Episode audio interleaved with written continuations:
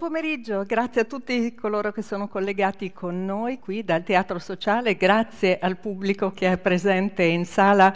Di più, dello scorso anno. La scorsa edizione eravamo con pochi colleghi giornalisti, questa volta vedo che c'è la possibilità anche per gli esterni di presenziare a questi appuntamenti prestigiosissimi del Festival Economia sedicesima edizione dedicato al ritorno dello Stato, imprese, comunità e istituzioni, un tema assolutamente di attualità e vedremo perché ascoltando i nostri ospiti in questo momento che è inaugurale di una edizione dopo 15 di grande successo, un successo che non si è interrotto neppure durante i momenti più difficili, più duri della pandemia. Sono 16 mesi che conviviamo con un virus, questo nemico invisibile che grazie alle vaccinazioni effettivamente stiamo cominciando a vedere come un nemico non così temibile come all'inizio, ma evidentemente ci sono vaccini che sono preziosi anche contro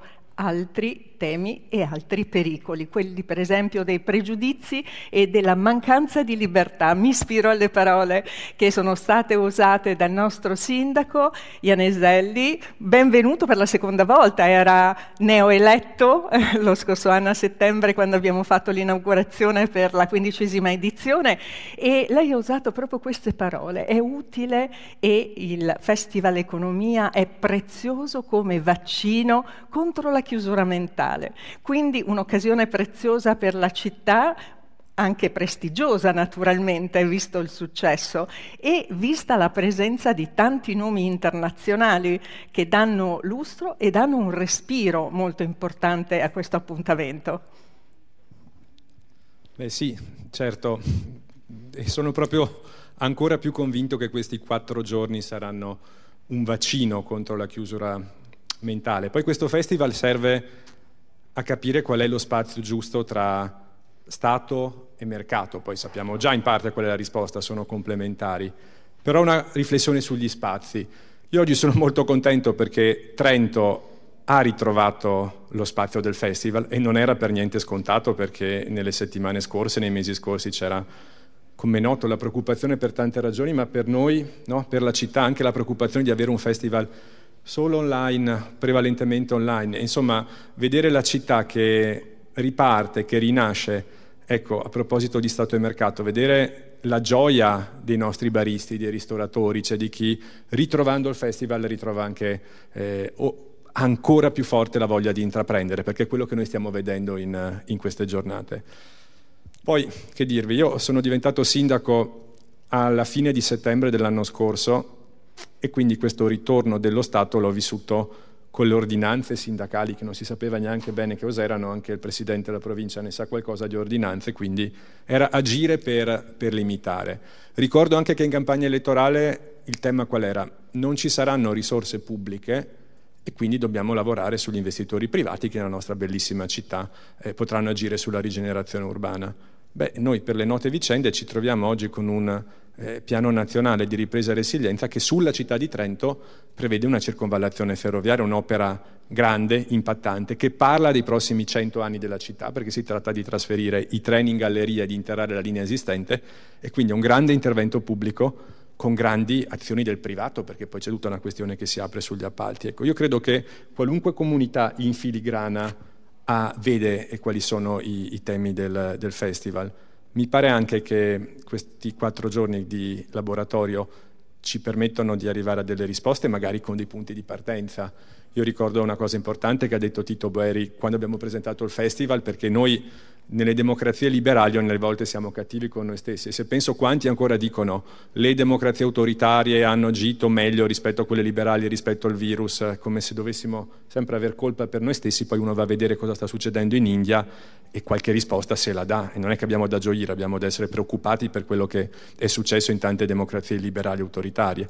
Così come tutti sappiamo che c'è una transizione da fare, assieme dobbiamo capire cos'è quella transizione giusta, ecco, quel non lasciare nessuno indietro che è quello che ha detto il Presidente Draghi e che mi sembra che sia un grande tema da affrontare. Una transizione, ma senza, senza, senza lasciare nessuno indietro. Mi ispiro ancora alle sue parole perché nell'introduzione al programma lei ha detto mai come quest'anno abbiamo bisogno del festival per provare a capire quale sia il nuovo confine tra pubblico e privato.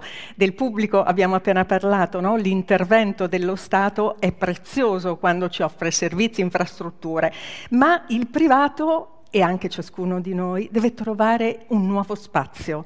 Queste sono occasioni che scuotono la società, ma scuotono anche gli individui e come ben ha ricordato, soltanto chi è molto anziano ha provato qualcosa di simile con i conflitti, i conflitti mondiali che effettivamente hanno attraversato, hanno fatto morti, feriti ovunque, così come la pandemia sta mietendo vittime ora. E quindi io le chiedo, effettivamente questa è un'occasione per interrogare interrogarci non solo sul piano economico, ma per ritrovare una dimensione anche collettiva diversa? Sì, e io credo che questo è un festival che è internazionale, quindi è sciocco dire e Trento il Trentino e Trento il Trentino, noi lo ospitiamo con orgoglio, però in questa polarità, in questa dicotomia che è solo apparente tra Stato e mercato, poi c'è anche quello che c'è in mezzo. E allora se questa terra è la terra e questo lo possiamo dirlo, sì, anche con una certa enfasi, che ha dato i Natali la cooperazione, che è terra di impresa sociale, anche ragionare su ciò che sta in mezzo tra Stato e mercato nella direzione della ripresa credo che sia molto molto importante. Comunità e comunità sul tema della comunità torneremo tra poco anche con il Presidente Fugatti perché vorrei che lui chiudesse questo momento a tre dei, delle tre istituzioni che qui sono rappresentate che hanno dato vita a questo appuntamento internazionale così prestigioso, così riconosciuto. Ma prima vorrei salutare il nuovo rettore. Eh, effettivamente il rettore si avvicina a questo appuntamento da un'altra prospettiva questa volta, no? proprio di promotore anziché di fruitore, come ha scritto di esserlo sempre stato, perché questo è un appuntamento che lei ha seguito da privato cittadino, adesso si trova a essere sul palco tra le persone che promuovono e in qualche modo ospitano questo festival. L'Università di Trento è uno dei pilastri, è uno dei cardini su cui si fonda questo appuntamento prestigioso. Sì, grazie, buon pomeriggio a tutti. Sì, per me questa è la prima occasione da questo lato, come appunto si diceva, ma ho sempre seguito con grande attenzione eh, questo evento perché è un'occasione eh, per tutti, credo, di eh, poter riflettere su temi molto interessanti. Negli anni basta scorrere i titoli dei eh, festival che si sono succeduti per capire anche un po' l'evoluzione della riflessione in questi eh, ultimi 15 anni. L'Università di Trento è uno degli enti promotori, abbiamo sempre creduto diciamo, in, questa, in, questa, iniziativa, eh, continuiamo a dare il nostro contributo, vogliamo continuare a darlo eh, anche per il futuro. Un'università è un luogo dove dovrebbe diciamo, eh, imperare il pensiero critico, quindi un festival che ha sempre avuto eh, una grande pluralità di punti di vista, ha sempre avuto eh, senz'altro dei, dei, dei, degli speaker di altissimo livello, ma anche una capacità di parlare a chiunque, perché credo che questo doppio eh, piano o, o, multiplo piano di eh, fruizione del festival, cioè un festival dove ci sono eh, eventi ad altissimo livello, i premi Nobel, i politici, gli economisti, ma nello stesso tempo tratta temi di grande interesse sociale, non solo per gli addetti ai lavori. E quindi si vede dalla partecipazione che c'è stata e che eh, c'è anche quest'anno, anch'io sono felice di eh, vedere una città in festa, diciamo che questo festival è un po' una festa per la città di Trento perché si ritorna con un evento importante in presenza, si ritorna eh, con la gente che viene e che partecipa, quindi per noi è sicuramente un momento di grande gioia anche come università. Eh, questi, questi, due piani o più piani di fruizione del festival sono stati secondo me uno degli elementi di grande successo dell'iniziativa. Eh, ora rappresento una delle tre istituzioni che da sempre ha eh, supportato il festival, eh, come dicevo lo facciamo con grande convinzione ma anche con grande piacere perché è, è, ripeto, un momento di confronto e credo che non ci si confronti mai abbastanza e soprattutto non si confrontino mai abbastanza opinioni diverse. E al festival si può sentire di tutto e il contrario di tutto e questo stimola senz'altro la discussione e la riflessione dei cittadini, non solo degli addetti ai lavori. Lei nell'introduzione al programma ha scritto che anche l'università ha vissuto dei momenti complicati, ovviamente con le chiusure, con la didattica a distanza e quindi con un'autonomia certamente condizionata da potere locale e potere nazionale. Questo è sicuramente uno degli elementi e degli ingredienti che verrà discusso anche in queste giornate. La libertà, l'autonomia, il confronto con altre entità che prendono maggiore spazio e anche decisioni al posto di chi è abituato a prenderle per sé. È stata difficile, vedete in qualche modo l'uscita da questo momento d'emergenza? Ma sì, è stata difficile, come è stata difficile per tutti, soprattutto è stata molto difficile per le studentesse e per gli studenti che hanno vissuto un'esperienza nuova, è stata difficile per il personale tecnico amministrativo, è stata difficile per il personale docente che ha dovuto inventarsi un modo diverso di vivere l'università che non era stato progettato prima. Abbiamo fatto didattica a distanza o perlomeno abbiamo cercato di farla nel miglior modo possibile, una didattica d'emergenza e abbiamo subito le restrizioni come qualsiasi cittadino le ha subite nella propria vita. Certo, noi eravamo abituati a un senso dell'autonomia e dell'autogoverno che ha dovuto confrontarsi con, eh, delle, con delle condizioni al contorno che non decidevamo noi. Però io ho notato un, un, senso di compattezza e anche di unitarietà, non solo nel personale ma anche negli studenti. Gli studenti hanno, il corpo studente, le studentesse, gli studenti hanno accettato questa situazione, ovviamente con sofferenza, ma adattandosi a, eh, alle condizioni. Ora guardiamo avanti, sicuramente in questo ultimo anno eh, molti passi avanti sono stati fatti, soprattutto con i piani vaccinali. Noi puntiamo e, e, e, confidiamo di riuscire a fare una didattica con un 100% di capienza delle aule in presenza l'anno prossimo, non sapremo quale sarà la risposta degli studenti perché chiaramente bisognerà capire quali saranno le condizioni, ma se le condizioni ce lo permetteranno cercheremo con tutti eh, i vincoli che ci verranno da fuori e che ci daremo anche da soli, di sicurezza, perché chiaramente la salute e la sicurezza viene prima di tutto, però noi vogliamo dare un segnale di eh, un'evoluzione che sta accadendo. Il primo settembre 2021 non è il primo settembre 2020, è cambiato qualcosa, vogliamo cambiare un po' anche noi. Ci siamo anche più protetti nel frattempo. Grazie Rettore. Presidente, eh, effettivamente la provincia autonoma di Trento si è dovuta confrontare con uno Stato un po' invadente, soprattutto dal punto di vista delle decisioni, però eh, mi è piaciuto molto il concetto di rapporto sinergico a cui lei si è appellato quando ricorda che lo Stato e le regioni, ma anche l'Euregio per quanto ci riguarda, l'Unione Europea, ma non solo, gli enti locali, le comunità e i popoli devono insieme produrre quella scintilla che davvero potrà rilanciare l'economia, la società. Effettivamente quindi dobbiamo guardare alla collaborazione e non all'antagonismo. È questo il momento della concordia? Innanzitutto buonasera a tutti, saluto gli illustri ospiti che sono, che sono presenti. Io credo che in una fase come questa serva molta concretezza. E, e la concretezza, questo festival è concretezza, perché queste, le persone che vediamo qua è concretezza, le persone che vediamo in giro in un festival eh, diciamo in partecipazione è concretezza. Lei ha parlato di, eh, di Uregio Scintilla, al Brennero l'altro giorno abbiamo eh, diciamo, sancito la collaborazione sulla eh, l'energia elettrica transfrontaliera fra il Tirolo e, e, il Sud Tirolo, ma anche fra l'Austria e l'Italia, dove, quindi anche per quanto riguarda il Trentino. Quella è concretezza nelle, nelle, nelle cooperazioni. A volte si va anche oltre le tante chiacchiere che si sentono, le, tanti, le, tanti, le tante teorie di come sarebbe belle le cose, poi arrivano le cose concrete e uno dice, beh, insomma, adesso, adesso vediamo. Quindi a Trento e in Trentino io credo che oggi nasce una cosa, una cosa concreta, perché non era scontato eh, pensare di fare il, il, festival in presenza. E certo. le decisioni che sono, abbiamo assunto un mese fa eh, sono decisioni che un mese fa magari uno dice ma mm, Non sappiamo come sarà, diciamo, sotto l'aspetto uh, della, del, del, Covid fra un mese, tiro indietro un mese fa la, la scelta.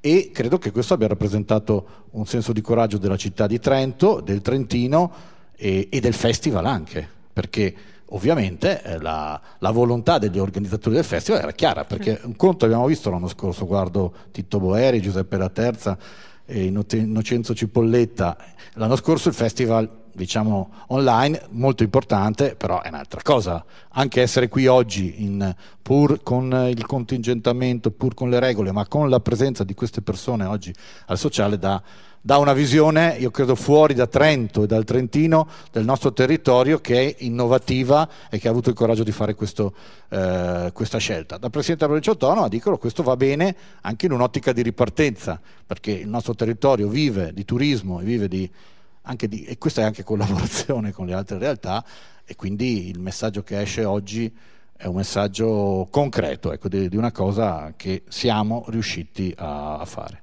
Lei ha letto eh, sotto il segno di questa stessa concretezza anche l'intervista che oggi è apparsa sui quotidiani del ministro per gli affari regionali Maria Stella Gelmini. Effettivamente sembra molto conciliante rispetto anche alle richieste pressanti di ritorno di fondi e di disponibilità anche economiche. Come, come ha detto nella prima domanda, questo rapporto fra le regioni e lo Stato c'è stato nel nella, nella, fase delle ordinanze, diciamo, in cui dovevi decidere se aprire di più, chiudere di più, eh, fare determinate scelte sanitarie o meno, e lì c'è stato il braccio di ferro. Qualcuno aveva detto anche riportiamo allo Stato le decisioni, fortunatamente così non è stato de- in modo definitivo, anche se la Corte Costituzionale si è espressa chiaramente, però al momento è importante che non ci siano passi avanti ulteriori verso questa volontà eh, di centralismo dobbiamo da provincia autonoma lavorare perché questo, perché questo non accada. Sulle risorse, e sulle risorse è chiaro che le regioni devono essere eh, sentite, devono essere coinvolte, devono essere eh, fatte partecipi eh, di questa scelta. Ma però dico anche che, e questo ce lo possiamo dire, che non tutti i territori hanno la stessa capacità di spendere le risorse. E allora eh, se le risorse che verranno eh, distribuite eh, verranno distribuite in modo, io dico, equilibrato rispetto alla capacità dei territori di metterle in campo, questo andrà bene. Ma se questo non accadrà, rischiamo che alcune risorse vengano messe lì e non vengano utilizzate, perché l'Italia, sappiamo, è fatta di, sens- di meccanismi diversi sulla capacità di mettere in atto i, i, i progetti, perché magari hai i soldi, ma poi i progetti non arrivano. Invece ci sono territori che i soldi ci sono, con qualche difficoltà, però poi con qualche difficoltà i progetti arrivano. Ecco, dobbiamo riuscire a coniugare anche la capacità dei territori okay. di, di, fare i progetti. E la provincia autonoma di Trento, così come la provincia autonoma di Bolzano, sicuramente ha queste capacità e, e questo lo dobbiamo anche dire in modo educato, dobbiamo cominciare, dobbiamo cominciare a dirlo. Allora, io vi ringrazio, ma vi chiedo un aggettivo eh, che voi vorreste aggiungere al Festival Economia questa edizione. Abbiamo visto 15 edizioni in crescita, vorreste che fosse stimolante, coinvolgente, includente e cosa vi aspettate da questo festival, Sindaco? Che sarà fantastico. Molto bene, e senza dubbio, con un punto esclamativo mi pare di capire, Rettore. Ma io direi innovativo, dobbiamo cambiare. Abbiamo passato un periodo difficile e c'è bisogno di qualcosa di nuovo. Grazie Rettore. Presidente. Vado, quello, quello, che vedo è stato coraggioso sicuramente finora. grazie, grazie infinite ai rappresentanti dei tre enti promotori del festival, Città di Trento, Provincia Autonoma di Trento, Università di Trento. E adesso cambio della guardia. Mi dispiace farvi alzare eh, perché le norme per il distanziamento non consentono sette relatori sul palco e quindi dobbiamo salutare le nostre autorità per il momento e eh, mentre eh, qualche gentile serviente verrà a sanificare le sedie, molto piacere, ben ritrovato Presidente, complimenti al Rettore. Io vi do qualche numero, ecco c'è la sanificazione e dopo faremo salire tutti gli altri relatori, eh, cioè il partner Intesa San Paolo, il direttore del comitato editoriale, il direttore scientifico e naturalmente la terza che è eh, che ha progettato questo format e lo sta organizzando con grande successo. Vi ricordo che questi 15 anni sono stati di vero successo, grande successo. Addirittura se voi andate sul sito c'è scritto senza confini. Perché? Perché la metà dei relatori, e quest'anno effettivamente sono moltissimi anche quelli che vengono dall'estero, sono effettivamente di segno internazionale, di grande prestigio. Anche quest'anno ci saranno cinque Nobel. Io penso che potete salire. Innocenzo Cipolletta, eccolo qui, e poi grazie. Il coordinatore del comitato editoriale abbiamo Giuseppe Laterza, abbiamo Felice, De Felice, Gregorio, è il capo degli economisti di Intesa San Paolo, partner dall'inizio e abbiamo Tito Boeri, a tutti un applauso per cortesia perché sono instancabili. In questi giorni, hanno veramente lavorato moltissimo allora vi dico che in queste edizioni si sono alternati 2078 speaker e si sono tenute 27 lezioni di premi Nobel, ci sono stati 350.000 spettatori in presenza e 56 milioni di connessioni al sito ufficiale. Insomma, sono numeri importantissimi che testimoniano l'interesse e la capacità di attrarre un pubblico che non è un pubblico solo dedicato all'economia. C'è effettivamente qua il seme di una conoscenza diffusa e questo è molto bello, è un, un, coltivare anche gli orizzonti sempre più ampi di tutti. riguardo Innocenzo Cipolletta perché eh, in conferenza stampa ha spiegato che sin dalla chiusura di ogni edizione si immagina il tema e il titolo di quella successiva e così è stato anche nel 2020. Avete subito individuato che questo sarebbe stato un tema cruciale, ma non la vendetta dello Stato, il ritorno dello Stato. Vuole raccontarci com'è andata? Bah, sì, ehm, quando abbiamo terminato a settembre dell'anno scorso eravamo ancora in piena pandemia e eh, lo Stato era là, era stato presente in grande forza, aveva eh, coordinato l'attività di vaccinazione in tutto il paese. Ricordo per chi lo vuole che quando parliamo di Stato parliamo del Stato nelle sue articolazioni, quindi non è soltanto Roma o eh, Madrid o Parigi, ma sono anche le regioni, i comuni, le province, tutta quella che è l'attività della collettività che aveva ripreso il sopravvento perché ci aveva condotto verso l'uscita di questa pandemia attraverso il sistema delle vaccinazioni. Eh, ma non solo, era dovuta intervenire per sostenere i redditi di chi aveva perso il lavoro, aveva dovuto intervenire per dare debito garantito alle imprese che avevano perso attività e quindi eh, l'attività dello Stato si era estesa in maniera molto forte e, e da qui eh, anche l'idea, la speranza per alcuni, la paura per altri che lo Stato tornando eh, in qualche maniera invada nuovamente tutta quanta la nostra sfera d'azione, non solo dall'economia ma anche di quello che facciamo giorno dopo giorno. E quindi è diventato automatico domandarsi perché non facciamo un'edizione uh, sul ritorno dello Stato, inteso non tanto appunto come un vecchio film Il ritorno dello Stato alla vendetta, no, eh, è vero che lo Stato si è ritirato durante gli anni passati, è andata avanti un'ideologia che secondo me era dovuta anche alle innovazioni tecnologiche che hanno fatto sì che il privato avanzasse. Questa pandemia lo ha riportato e ci ha anche dimostrato che forse avevamo scoperto degli ambiti in maniera eccessiva. Quello della sanità sicuramente, quello dei trasporti, del sostegno ai redditi delle persone. Stiamo tornando verso un nuovo universalismo.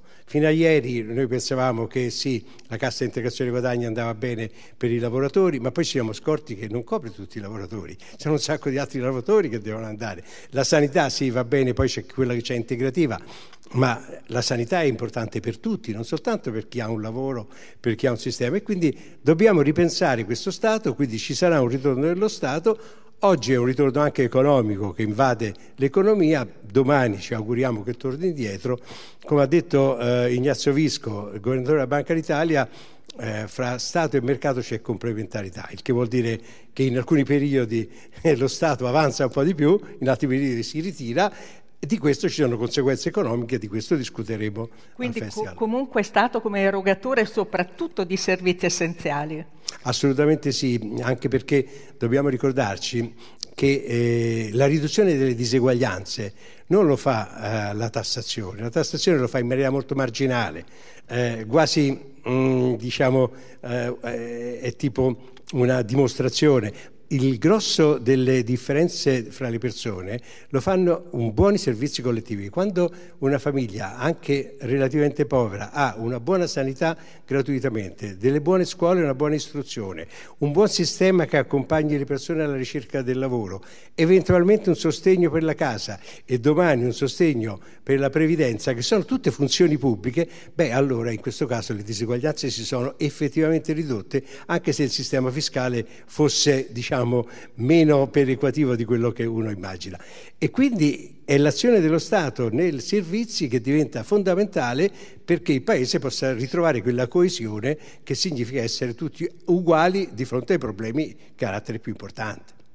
Io guardo Gregorio De Felice perché effettivamente sto pensando, noi ragioniamo in termini italiani, ma tutti gli stati in un modo o nell'altro, chi più chi meno, comunque sono intervenuti in maniera massiccia. È cambiato sicuramente il modo di vedere e di gestire da parte dello Stato molte cose e di limitare anche la libertà di tanti cittadini, non soltanto in Italia ma in Europa e in modo particolare. Poi abbiamo visto che in alcuni stati all'estero, parlo del Brasile, parlo dell'India, dove ci sono democrazie imperfette, effettivamente tutto questo è stato gestito anche forse con una certa omertà e con una certa superficialità, senza troppi controlli e senza vincoli anche stringenti da parte dei giornalisti, dell'opinione pubblica. Quindi le chiedo, soprattutto in Europa, che cosa sta cambiando e questo ruolo dello Stato è in questo momento eh, in ritirata? Ci sarà più libero mercato? Mm, no, la risposta è no, eh, perché almeno in una fase come questa è fondamentale avere lo Stato per gestire l'emergenza. Abbiamo visto gli importi che sono stati in gioco, per esempio a livello mondiale parliamo di interventi pari a 16 trilioni di dollari, quindi 16 mila miliardi eh, di dollari e questo è avvenuto in maniera molto differenziata in giro per il mondo. Eh, L'Europa non è stata la prima eh, in classifica da questo punto di vista, ma io credo che eh, in casi come questo l'intervento dello Stato debba essere eh, tempestivo, proporzionato ed efficace. Allora emerge una concorrenza nuova eh, nella gestione dell'emergenza che è la concorrenza tra gli Stati nel gestire questo tipo di, eh, di discorso. Prendiamo l'esempio americano, partiti malissimo con il lockdown, grandissimo recupero con la campagna vaccinale. E L'Europa, che cosa ha significato la pandemia per l'Europa? Beh, una enorme novità, che è il Next Generation EU. Per la prima volta c'è un concetto di trasferimento tra gli Stati membri dell'Unione Europea, c'è un'emissione di debito comune e, eh, e c'è una grande invasione di campo. L'invasione di campo è quella che l'Europa dice agli Stati membri eh, dobbiamo procedere verso una doppia transizione, la transizione ecologica e la transizione digitale. Allora un interrogativo che ci si potrebbe porre è questo, il mercato da solo avrebbe intrapreso questa transizione? Ma forse no, Sicuramente è stato uno stimolo importante. Secondo me è uno stimolo importante, uno stimolo importante anche supportato da finanziamenti e sappiamo che quando c'è anche eh, questo aspetto poi eh, gli obiettivi possono arrivare. E possono essere raggiunti. l'Italia in questo momento storico come eh, può conquistare un ruolo più prestigioso e anche più importante, essere attore più protagonista nell'Europa? Ma io penso che eh, l'Italia, eh, che Next Generation EU è un programma pensato moltissimo per l'Italia. L'Italia insieme alla Spagna erano i due paesi europei più colpiti dalla pandemia, ma una delle grandi lacune eh, del progetto europeo è quella di non essere mai riusciti ad ottenere la convergenza economica tra gli Stati membri. Detto più semplice, l'Italia era è il fanalino di coda per quanto riguarda la crescita tra i paesi europei. E allora credo che dietro Next Generation EU ci sia eh, chiaramente il concetto aiutiamo l'Italia con sussidi e prestiti, ripeto l'Italia è il maggior beneficiario in termini assoluti, eh, però l'Italia deve giocare la sua parte. Se l'Italia ce la fa e ha successo il PNRR, credo che questo sarà un grande bene per noi tutti italiani, ma un forte passo in avanti per un processo di integrazione europea. Altrimenti l'Europa dirà, beh, ma noi ce l'abbiamo messa tutta, eh, il maggiore beneficiario ne ha usufruito soltanto in parte, allora dobbiamo un po' ripensarci. Se invece l'Italia ha successo con i famosi 200 e passa miliardi, beh, poi la voglia di stare insieme, di anche di riformare il patto di stabilità e crescita, di andare avanti sull'unione bancaria, sul mercato europeo dei capitali, eccetera, potrà trovare una forte accelerazione. Io sono molto convinto di questo. Ma le previsioni di Visco di un più 4% entro la fine dell'anno nel PIL pensi che siano sufficienti a convincere anche gli investitori, eventualmente stranieri, a puntare sul nostro Paese? Ma allora Crescere del 4-4,5% quest'anno è relativamente semplice. La vera scommessa è che cosa succede nel 2025. Perché il 2025? Perché avremo terminato eh, i progetti di investimento legati al PNRR e dovremo aver fatto quelle riforme che consentono all'Italia di avere maggiore produttività, un maggiore potenziale di crescita che ci avvicini a quella che è stata la crescita media tedesca. Eh, negli ultimi dieci anni, pre-Covid, la Germania è cresciuta dell'1,7-1,8%, l'Italia dello 0,4-0,5%. Ecco, questo è un gap enorme eh, che non è dovuto alla incapacità dei nostri imprenditori, ma è dovuto al fatto di avere un sistema economico ancora molto farraginoso, non sempre concorrenziale, con lentezza della giustizia e a volte una pubblica amministrazione non così orientata al, al, mondo del business e questo ci rallenta nella nostra capacità di sfruttare grandissime risorse, pensiamo ai giovani, pensiamo alle donne, pensiamo alle regioni del mezzogiorno che hanno tutti un potenziale che non viene sfruttato abbastanza. Assolutamente, è così, sono fasce a cui forse bisogna dedicare ancora più attenzione. Poi sentiremo da Tito Boeri tra poco quali sono gli appuntamenti dedicati proprio a questi temi, alla burocrazia, allo snellimento delle procedure decisionali. Ci sono tanti momenti per riflettere su questo previsti nelle giornate che si aprono proprio adesso. Intanto però mi rivolgo a Giuseppe La Terza perché con Cipolletta è dall'inizio organizzatore di questo magnifico appuntamento e lo guardo perché non è solo il PIL a crescere, ma sono anche le curiosità personali e anche la lettura e so che in questi giorni lei è stato lodato da Mattarella a cui ha portato il nuovo catalogo e Mattarella è eh, a conoscenza di quanto gli italiani abbiano voluto investire sulla propria cultura in questo anno difficile. Sono stati momenti in cui forse chiusi in noi stessi, oltre che nelle nostre case, abbiamo sentito il bisogno di approfondire. Ed ecco qui quanta attualità c'è di nuovo in questo appuntamento. Quindi non solo bisogno di libri, non solo un rilancio dell'editoria, perché finalmente c'è una voglia di riscoprire anche le narrazioni, la saggistica e tutto quanto può aiutarci a riflettere, ma anche appuntamenti come questi diventano un momento di confronto collettivo e non più solo intimo. Quindi una scommessa in questo momento da rilanciare.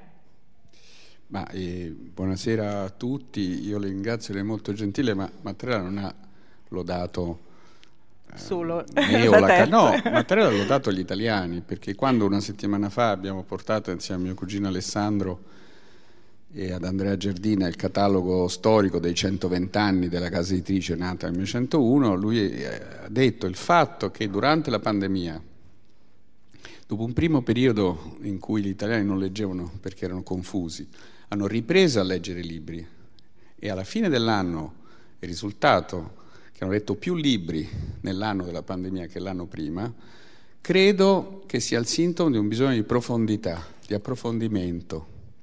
E spero, ha detto il Presidente, che questo si confermerà almeno in parte nei prossimi anni.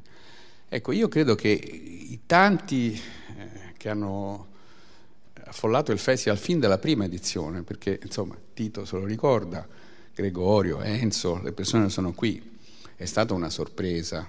È stata una sorpresa perché sistematicamente abbiamo dovuto cambiare sala. Noi avevamo previsto 150 persone, io ricordo qui al Teatro Sociale, che ne ospita credo 600-700, sono arrivati 1500 e siamo dovuti andare all'auditorium. E così tutte le sale. Questo era inaspettato e credo che quel bisogno di approfondimento di cui parlava il Presidente è esattamente lo stesso, perché la gente chiede rigore. Ecco, io ho trovato negli interventi che mi hanno preceduto molte parole importanti. Il sindaco ha detto bisogna lavorare in quello che c'è tra Stato e mercato, è la parola comunità che abbiamo usato no? nel sottotitolo, così importante anche qui. Eh,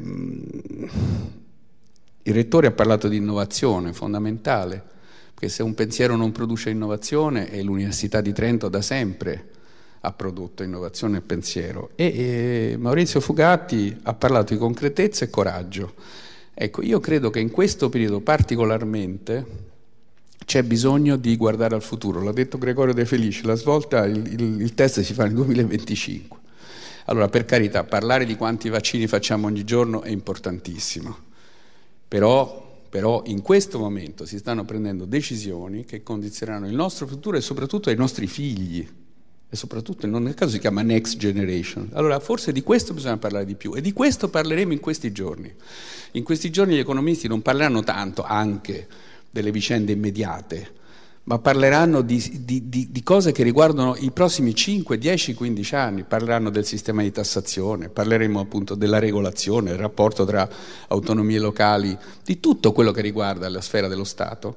E ne parleranno in maniera spesso anche divergente, divergente, non con le stesse idee, perché appunto credo dall'inizio tutti noi siamo stati d'accordo che questo era un luogo dove ciascuno si forma la propria idea.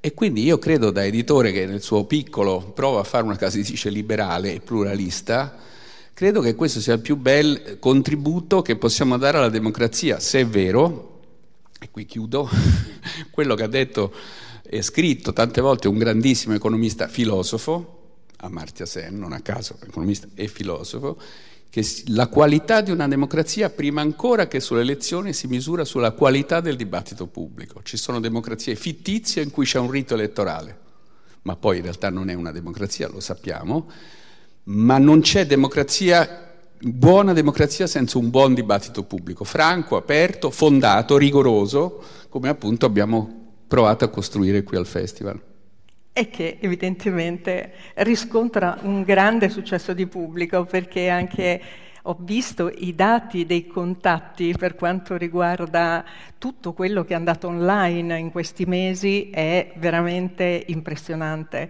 Quindi la voglia di cultura, di profondità, di aprire gli orizzonti, di capire, va al di là delle persone che sono già orientate al mondo economico. E questo è sicuramente un successo del responsabile scientifico Tito Boero, che viene, è stato ha già in conferenza stampa lodato per le sue capacità lungimiranti di scegliere anche persone che poi vengono premiate e quindi già ha nelle sue relazioni internazionali una, eh, di, diciamo, un, una preveggenza rispetto a qualche elemento che sta emergendo. Io le chiedo, però vorrei puntare, parlando di giovani e di necessità di farli crescere, su qualcosa che non è stato troppo sponsorizzato finora, il concorso per le scuole secondarie. E tanti ragazzi, anche quest'anno con le difficoltà, la DAD e tutto quello che sappiamo, hanno partecipato al concorso economia. Ci vuole raccontare un po' Qual è, qual è, il senso di questo appuntamento? Innanzitutto il festival è un'opera collettiva ed è festival delle persone di Trento che vengono alle iniziative, che partecipano alle discussioni, che pongono le domande, che incontrano per strada i relatori e che fanno le domande. Ed è davvero una gioia finalmente rivedere il pubblico nelle sale è contingentato, per cui non avremo le sorprese del primo anno. Purtroppo questa volta i numeri sono fissati a priori di chi può partecipare agli eventi, ma fatemi dire che è davvero bello vedere delle persone, eh, poter avere immediatamente da loro la reazione, capire se il linguaggio che stiamo us- utilizzando è adeguato, avere le loro impressioni e le loro reazioni.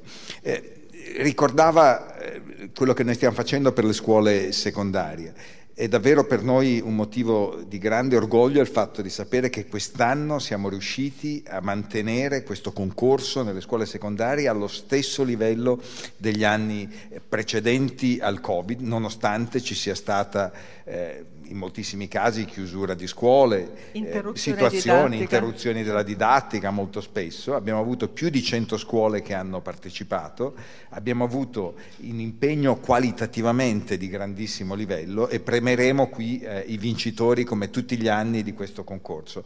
Nelle scuole secondarie italiane si parla moltissimo si parla molto di più di economia e ci si cimenta sui temi che di volta in volta proponiamo e che sono dei temi tutt'altro che ovvi, come quelli che animeranno le discussioni in questi quattro giorni.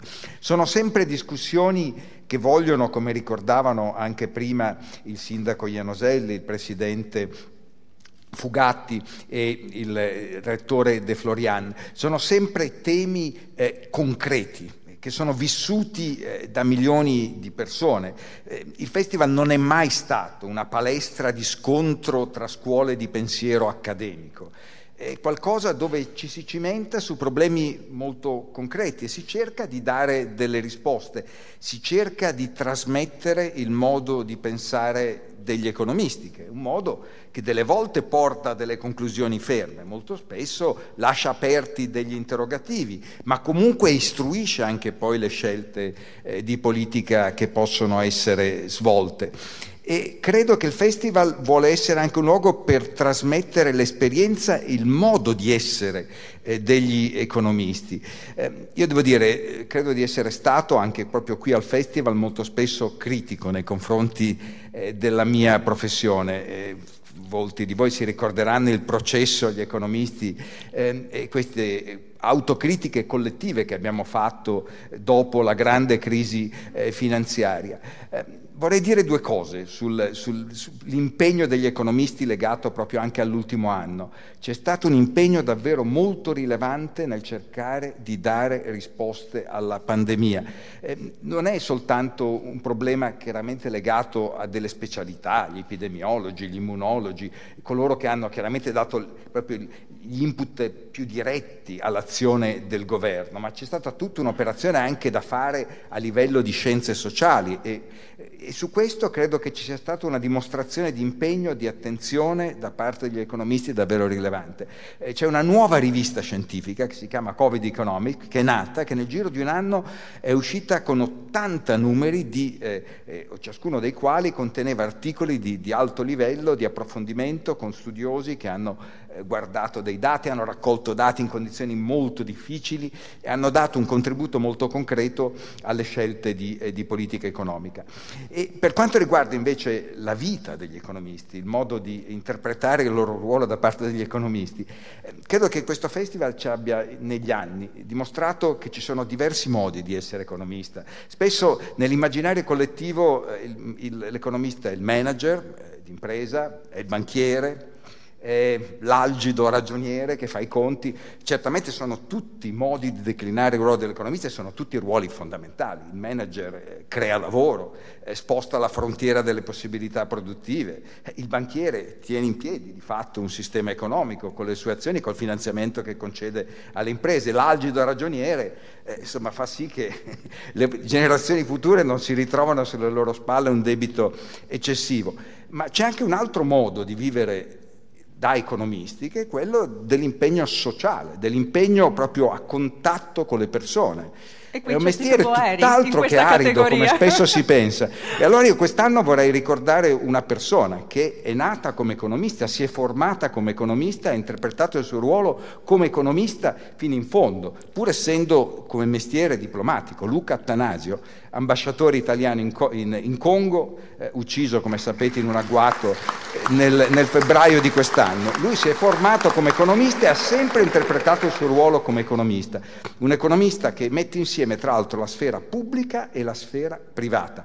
Questa è un'altra cosa molto importante, credo, di questa edizione del festival. Nessuno vuole contrapporre pubblico e privato, non c'è qui una gara, non ci sarà un vincitore e un vinto. Noi siamo qui per lavorare sull'alleanza tra pubblico e privato. È quella stessa alleanza che ci ha dato quest'anno un miracolo, di fatti, non so come definirlo altrimenti, ma se voi pensate un anno fa, se chiedevate ai maggiori esperti eh, di vaccini se mai ci sarebbe stata la possibilità nel giro di un anno di avere un vaccino contro uno singolo approvato e eh, quindi utilizzabile immediatamente contro il Covid, bene, vi avrebbero risposto, anzi a dire il vero ho guardato qualche giorno fa ad un sondaggio fatto un anno fa, il 2% aveva detto che ci sarebbe stato probabilmente un vaccino, il 2% degli esperti interpellati. Bene, non abbiamo soltanto un vaccino, ne abbiamo molti di più, li abbiamo già attuati e addirittura pensavano che avrebbero cominciato a produrre i primi eventualmente e come sapete ne stiamo producendo in quantità sufficienti per vaccinare una parte consistente del pianeta, non sufficiente, ne parleremo ampiamente. Quindi questo è un segno già, di alleanza, oggi, perché finanziamento pubblico, e ne parleremo certo. più tardi, finanziamento pubblico, iniziativa privata. Le due cose che vanno Noi dobbiamo insieme. lasciare andare lui, vi, vi lascio sì. poi altri cinque minuti di discussione, ma volevo avere un aggettivo per il festival di quest'anno anche da Cipolletta prima di salutarlo, che lui deve scappare in questo Purtroppo momento. deve scappare, il festival sarà giovane e divertente. E divertente, bene, allora abbiamo una prospettiva lieve e anche non soltanto di riflessione molto eh, difficoltosa, spesso l'economia ci pone temi così complicati. E allora vado da Gregorio Di Felice che appartiene a quel gruppo di banchieri che regolano anche la nostra economia e chiedo secondo lei dove deve andare in futuro? Anche i banchieri pensano alle comunità e ai territori comunque, eh, battute a parte. Ai lasciti per ai i figli, le nuove sì, generazioni. Qual era la domanda? Era l'aggettivo? Vogliamo, un aggettivo e comunque anche un augurio a questo festival per il futuro, queste e le prossime edizioni. il grande augurio è che parta anche da qui il riscatto dell'Italia per quanto riguarda le disuguaglianze sociali, la crescita economica e la prosperità, l'offerta, il dare prospettive ai nostri giovani. Grazie, grazie, no, sono è da incoraggiare questa attenzione, infatti anch'io mi sono resa conto da giornalista eh, dal nostro osservatorio chi ha più sofferto in questa pandemia sono stati i ragazzi e sono state le donne, le donne che spesso hanno dovuto rinunciare al proprio ruolo professionale, che spesso sono state emarginate dal mondo del lavoro, le donne che fanno più fatica a entrarci ora, così come per i giovani le occasioni sono davvero poche. E, e ci siamo confrontati su questo anche con la terza nei giorni scorsi come genitori, oltre che come professionisti impegnati ciascuno nel proprio campo, e ci siamo chiesti cosa si può fare. Formarli innanzitutto, dare loro strumenti, tanti strumenti, tanta conoscenza, aprire i loro orizzonti.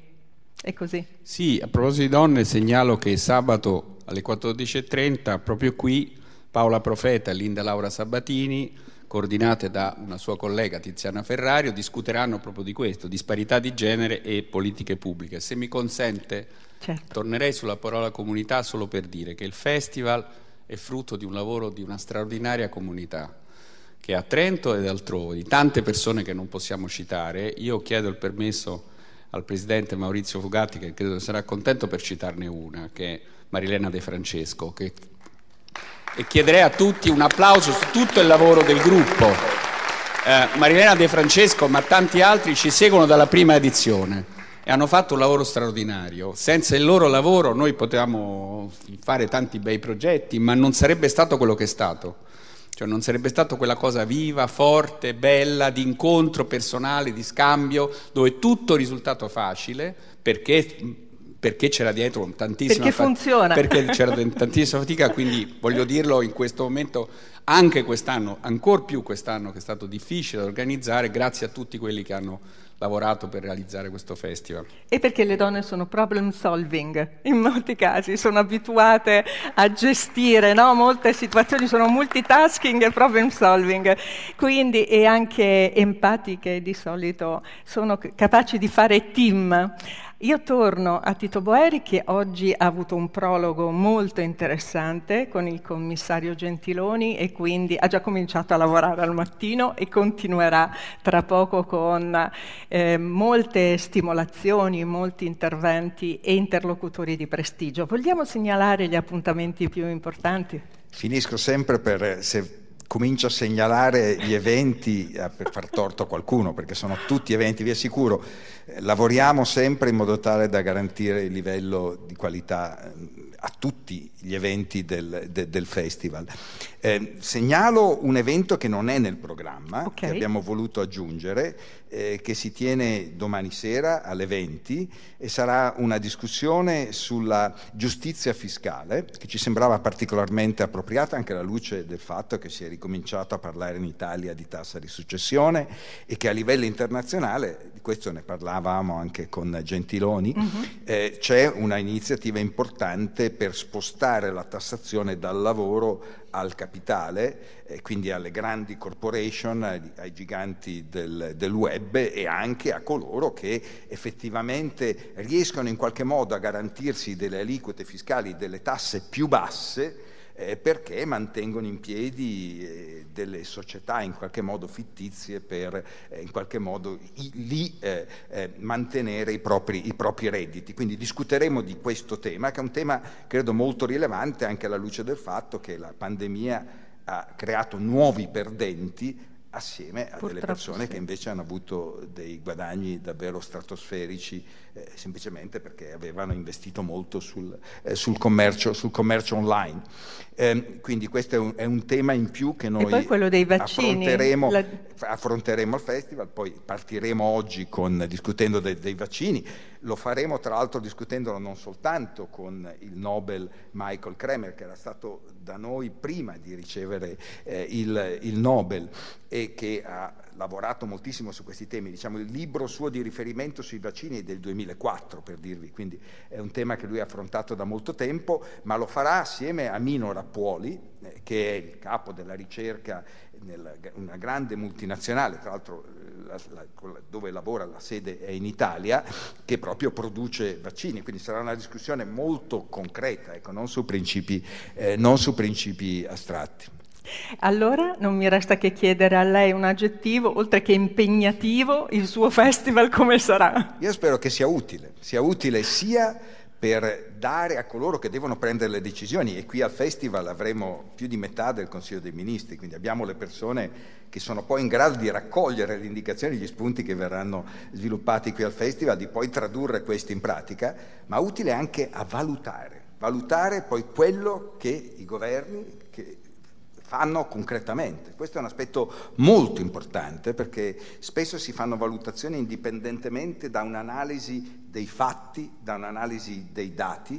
Ecco, questo fa parte proprio del mestiere dell'economista, eh, quindi avere qui gli strumenti per valutare le politiche, dare giudizi sulla politica economica basata sull'evidenza empirica è un principio cardine del lavoro dell'economista, io penso che sia un principio cardine anche di qualsiasi democrazia, quindi spero che questo venga sviluppato ulteriormente anche in questa occasione. Io sto guardando il logo di questa manifestazione che mi è sempre stato simpatico, questo scoiattolino così attento e assorto e mi viene da dire, spero che il festival sia luminoso come questo arancio e quindi capace di portare luce e conoscenza alle persone e furbo come questo scoiattolino. Quindi buon lavoro a tutti voi e buona conoscenza a chi continuerà a seguire gli appuntamenti del festival, sedicesima edizione che abbiamo appena inaugurato. Grazie e buona conoscenza.